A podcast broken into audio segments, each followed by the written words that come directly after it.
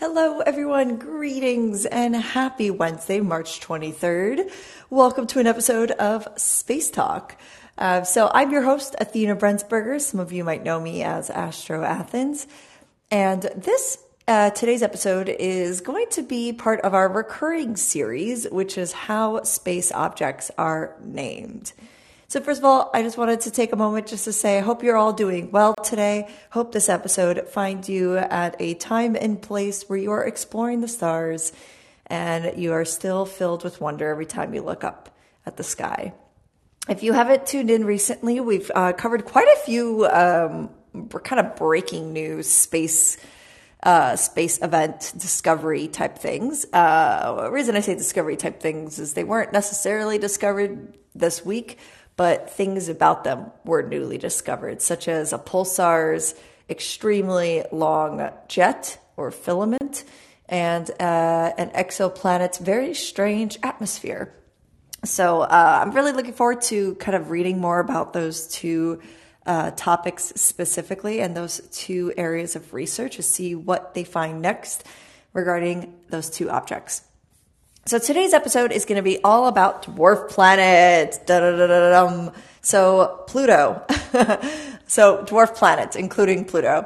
Uh, we're going to talk a little bit about, you know, kind of why Pluto got denounced as uh, as a uh, a main planet and became just considered to be a dwarf planet. What exactly is a dwarf planet? Where are they? Does that mean they're still planets? And we're going to basically be answering all those questions today. This may or may not be because I am inspired by my friend, Doctor Kirby Runyon, who will be joining us next week here on Space Talk, um, because he is a planetary geologist who has a very strong passion about Pluto and dwarf planets. Um, so to my surprise, while I was researching this, Uh, I found some really interesting things. So let's go ahead and jump into it. First of all, here is a kind of classical definition of what a dwarf planet is. A dwarf planet is a small planetary mass object that is in direct orbit of the sun. Something smaller than any of the eight classical planets, but still a world in its own right. There was another definition um, that is more so about not just kind of the, the, the size of the planet. This comes from the International Astronomical Union. The definition of planet is a body that circles the sun without being some other object's satellite. So this is why the moon is not a planet. It is the satellite of Earth. It doesn't orbit the sun completely on its own. A planet also is large enough to be rounded by its own gravity, but not so big that it begins to undergo nuclear fusion, like a star.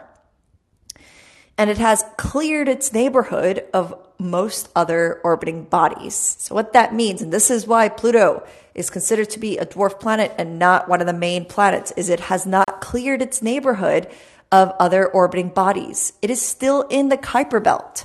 And so because it is still in the Kuiper belt, it is Pluto, considered to be a dwarf planet, not one of the main eight planets. There's a few other things, too, about Pluto as to why it's considered to be a dwarf planet. But some of the main things is because even though it does orbit the sun, it, it does have an orbit that circles around the sun, it is still located within the Kuiper belt. If you want to see what I'm talking about, head to one of those cool, really cool simulation games, either uh, Universe Sandbox, or you could head to uh, NASA Eyes on the solar system, and you'll see what I'm talking about. The orbit of Pluto extends all the way out into the Kuiper belt, and it's still orbiting with all these other objects.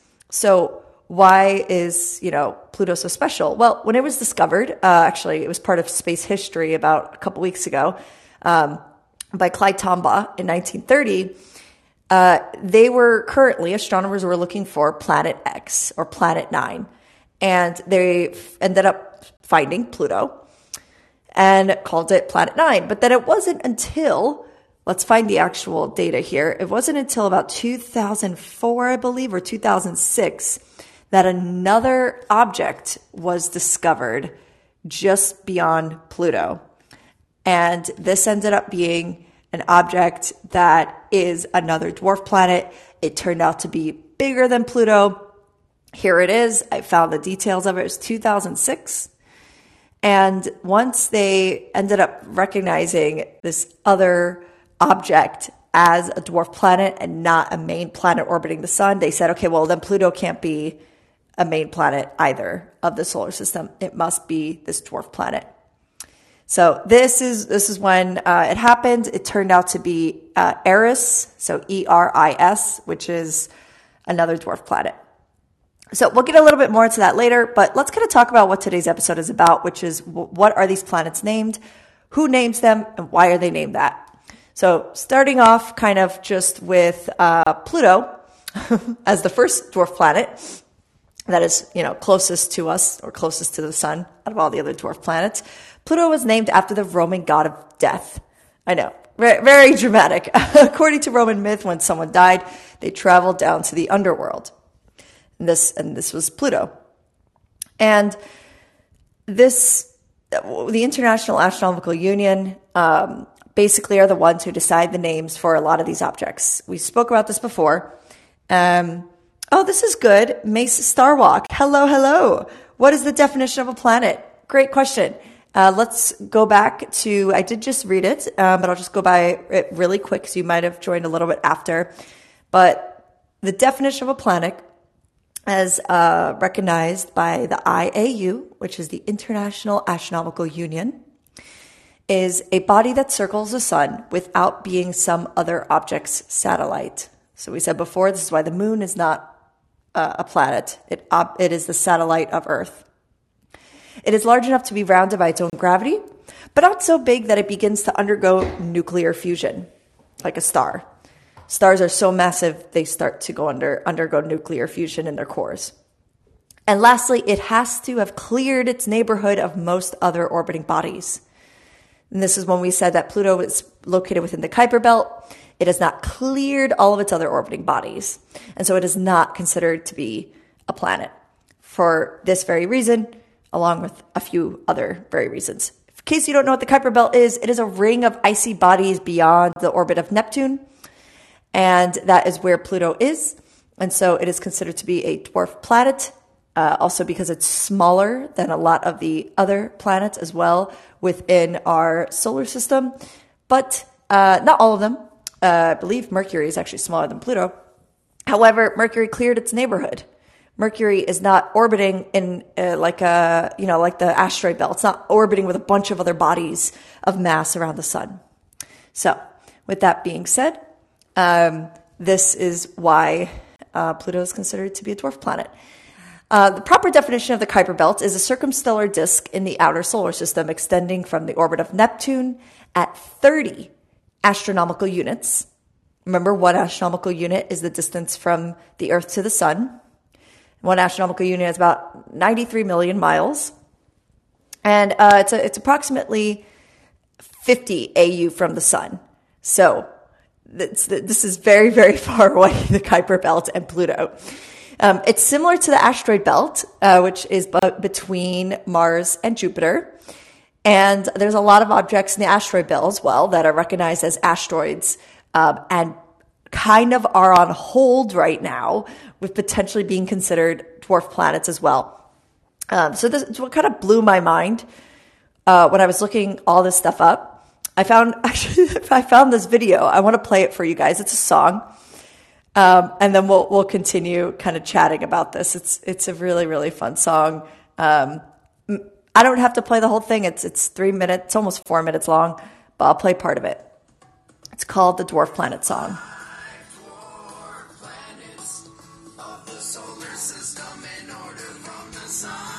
You could hear it. Leave me a comment.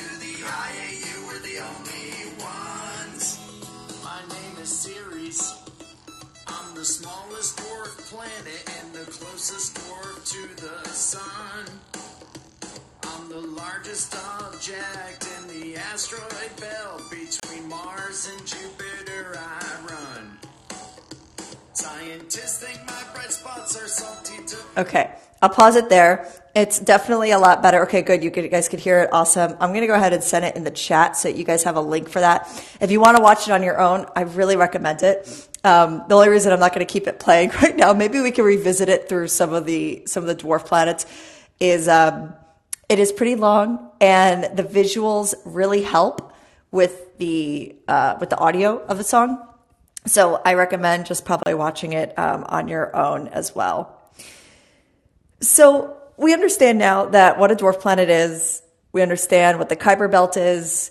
We understand that Pluto is located in the Kuiper belt, hence why it's considered a dwarf planet, not a main planet.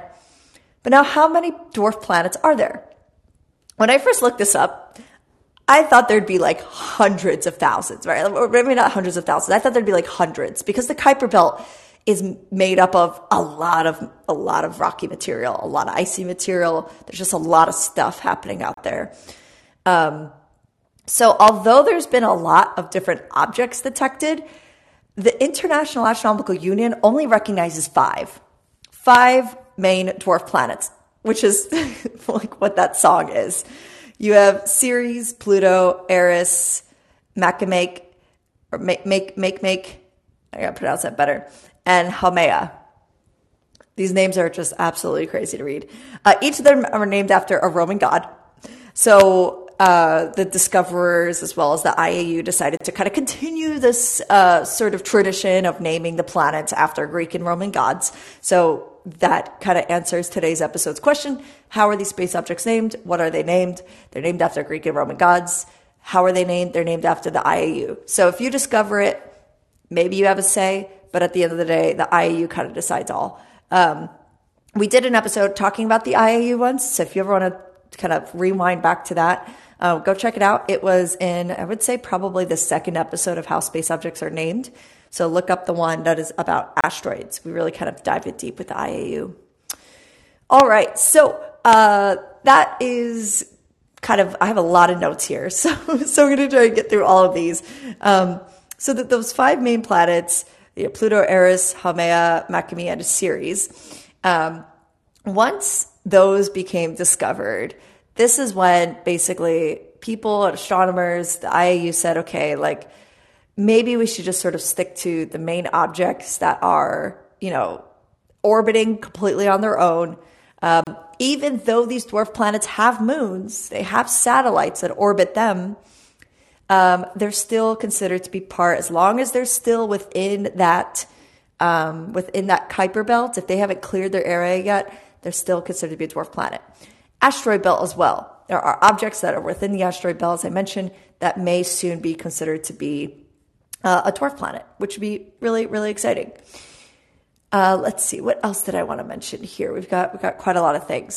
Um, so, a dwarf planet was initially believed to be at least the size of Earth, but astronomers now know that it's about one thousand four hundred fifty-five miles across. It's about two thousand three hundred kilometers.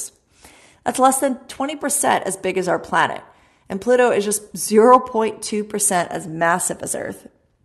So that's one one point as well, is that the, these these objects are pretty small.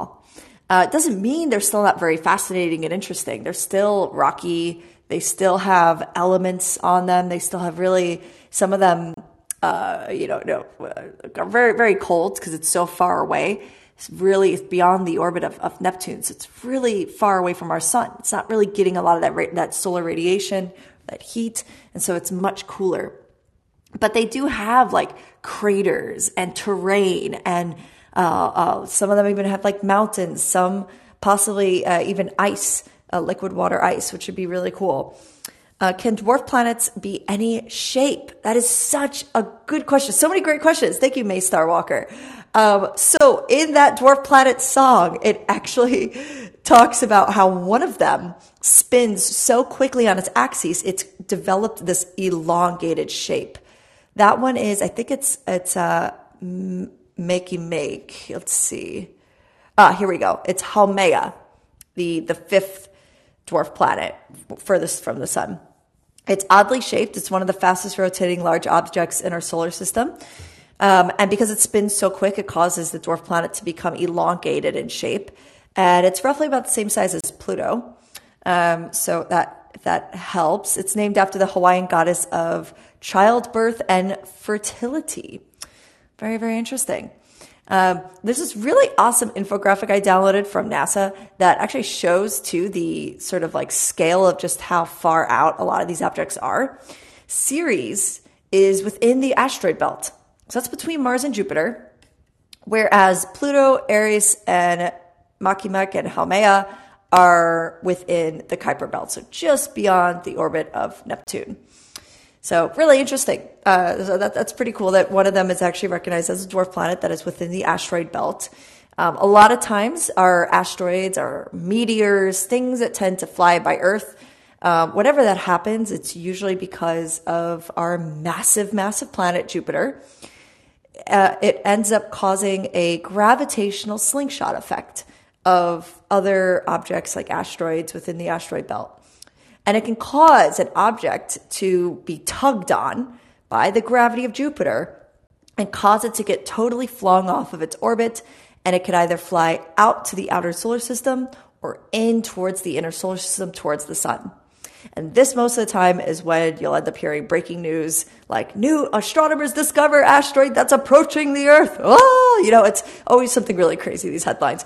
Um, and, and, and, you know, although like for sure that, you know, it could happen where an asteroid could come and, and, and, you know, collide with Earth. We have a lot of really good planetary protection programs in place to try to, you know, either, uh, strike the asteroid with a missile to break it up into pieces so that those can be a little more manageable, or a redirect mission of the asteroid. So sending a space probe or spacecraft to then maybe like attach boosters to it and thrusters and push it into a different orbit away from the sun, away from the Earth. So tons of different things. Um, oh, so many good questions here. Let's see. Is Pluto mostly made of rock or metal? Very good question. I'm going to check that because I don't know off the top of my head. I believe it's more metallic based. Let's look up the composition of Pluto. Uh, now, again, if you wanted to look at like a simulation of this, uh, if you didn't hear me mention that before, check out Universe Sandbox, or here, I'll type it in the chat, or um, NASA Eyes software. Universe Sandbox or NASA Eyes. Um, and they'll say on the solar system. NASA Eyes has like also NASA Eyes on Mars, NASA Eyes on the asteroid belt. It's like very specific things, but then they have one that's sort of the entire solar system. You'll want to check that one out. And you could like zoom into Pluto. You can like cut Pluto in half and see what the inside looks like, which is really cool. Um, so Pluto's only about fourteen hundred miles wide.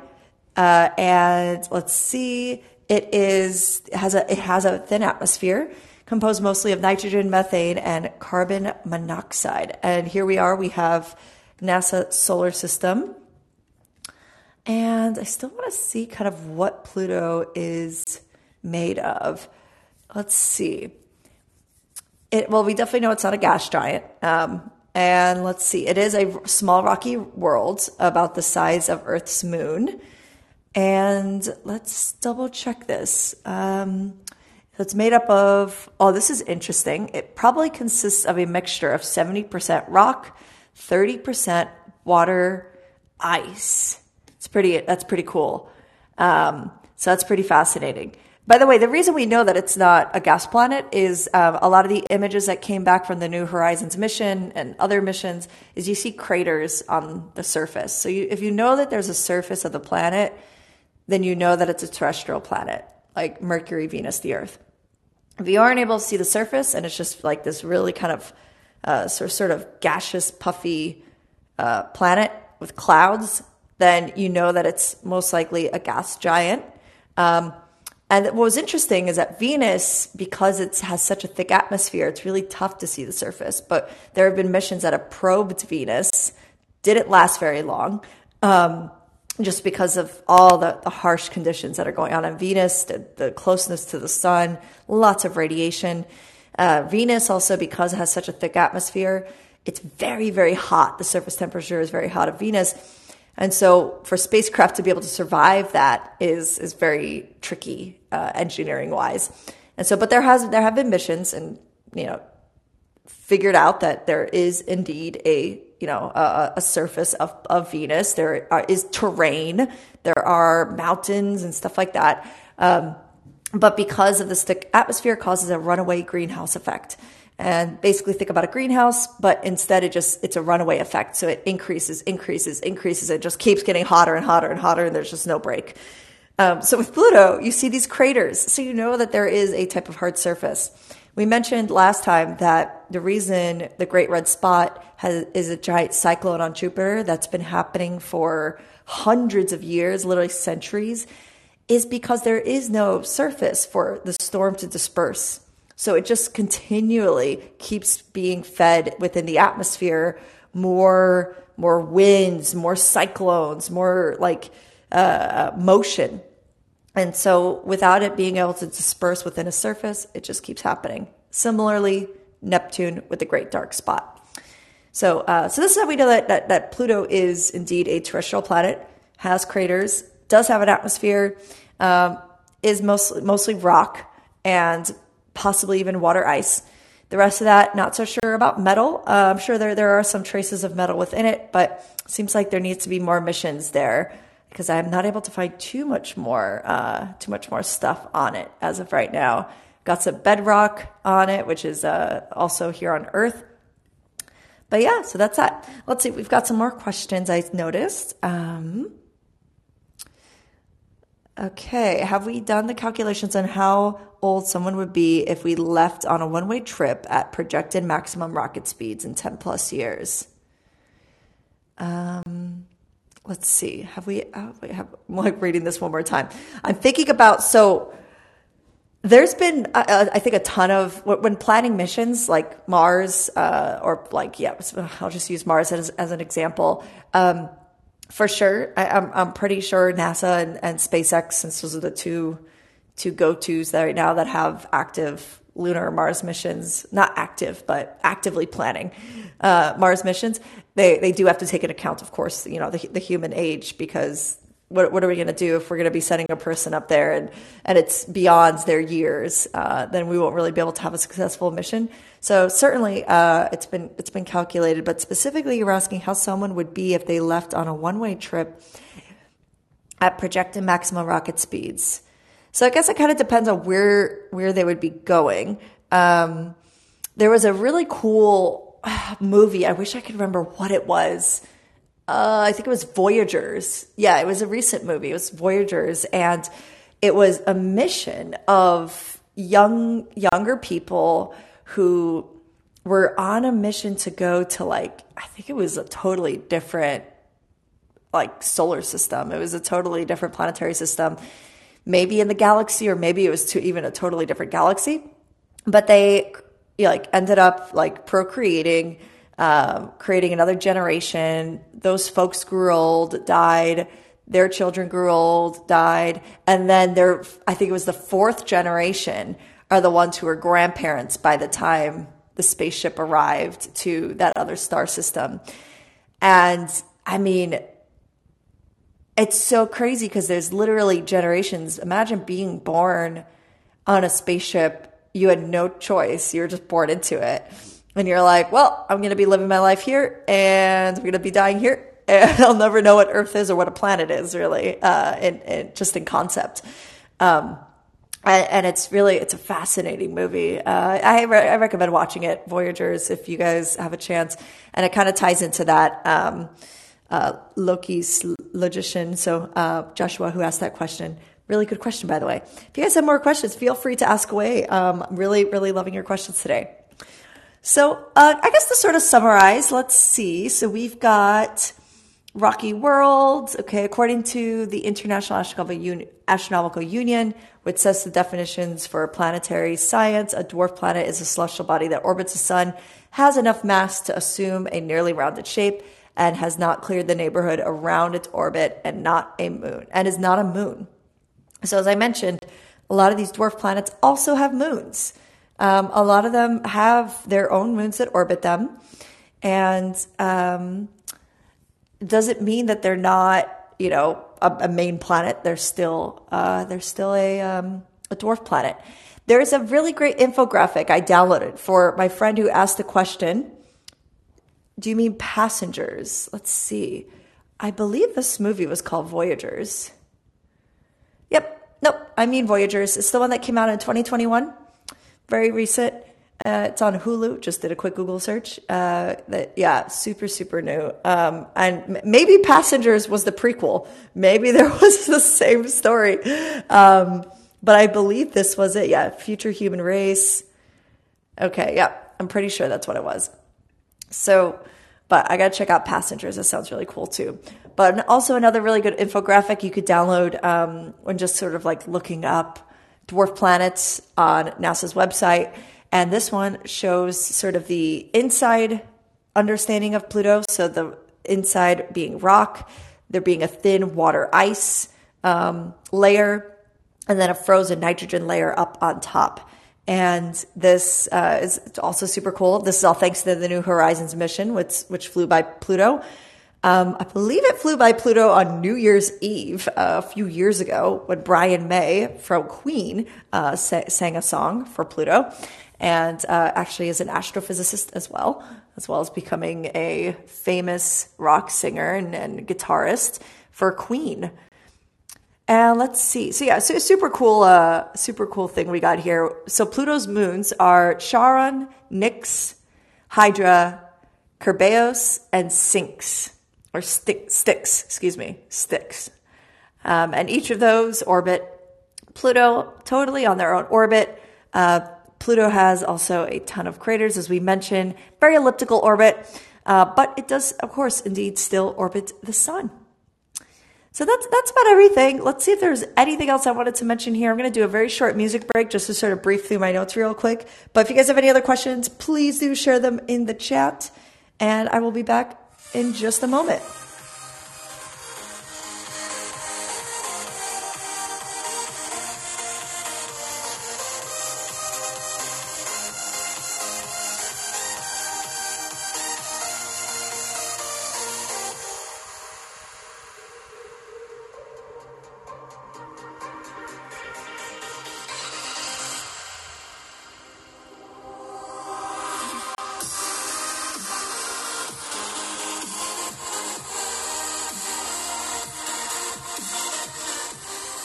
Alrighty, let's jump back into this. So just a couple more things here. Um, the term dwarf planet, uh, I wanted to, I wrote this down to share with you all, was uh, actually a term that was coined by Alan Stern, who actually was the planetary geologist that Kirby Runyon, who's joining us next week, worked under, uh, specifically on the New Horizons mission. So if you got some specific Pluto questions or dwarf planet questions, for sure I'm going to get into it with, with uh, the discussion with Kirby next week. Um, But of course, please do also bring your questions because he is a lot more knowledgeable in this stuff than I am. This is literally his area of expertise. And so uh, he's very, very passionate about it as well. And so Alan Stern actually p- categorized this name uh, as kind of a, a three-way categorization of planetary mass objects in the solar system. There's classical planets, dwarf planets, and then there's satellite planets. Um, satellite planets are, are really interesting. They're like a planetary mass moon. So they basically, um, are a natural satellite that are large and kind of has like a spherical, maybe ellipsoid sort of shape and, uh, that are maybe a little bit bigger than Mercury. So we've got these three different kinds of planetary proposals that came through from Alan Stern that got adopted by the I A U. And I just make, kind of makes me wonder is like, if we didn't do that, would we actually be considering all these other planets to be added to the solar system? So rather than taking away planets, more like adding them instead of sort of confusing things along the way and making all these other types of, of, of planets, but just with, you know, a little extra word attached to it at the beginning. And I think that uh, a really imp- interesting point that Kirby made once was about like, you know, when teaching kids in school about this, when they learn that there's actually more planets than like just the eight main ones we learn about, a lot of them tend to get super excited about it. And, and I decided to actually ask some of my students once uh, when I was doing a sixth grade astronomy class, I said, how would you guys feel if there were more than eight planets, you know, within our solar system? Some of them were like, oh, it's just more memorization for us, like more homework. And some of them were just like, well, it's fascinating. Could life exist on them? And so I think that there's so much more room for curiosity Um, being sort of built into kids' minds. Also, the concept of gas planet, terrestrial planet can change too, because I don't know about you guys, but when I grew up learning that there were these gas giants that were the furthest from the sun, terrestrial planets closest to the sun. I assumed this was how planets behaved in space. The terrestrial planets are located, you know, closer to the sun because there's more heat. The gas giants are the ones furthest from the sun because it's colder. But if there are all these other dwarf planets that are also rocky in nature, nature and are terrestrial, that are beyond the gas giants, then that assumption is, you know, now basically, you know, incorrect. It's so, so, so basically now I, I could understand as, as a high school student learning astronomy, maybe in my first like real hardcore astronomy class, that, huh, wait a second. So there could be terrestrial planets that are beyond the orbits of the gas giants. Just because it's cold doesn't mean you have to be a gas giant. Um, and so I think that it, it's, it's almost doing us not so much justice by, by sort of teaching kiddos that now, well, now we have these dwarf planets and, and now we have these main planets, but now we also have these satellite planets. And I think that that could almost just sort of lead to more confusion as opposed to saying, this is a planet. It orbits the sun. It has moons. Um, it ha- it also has all these potentials for, for life on it, right? Uh, or pot- potentially for life to maybe exist if, you know, if extremophiles can survive under these really cold conditions.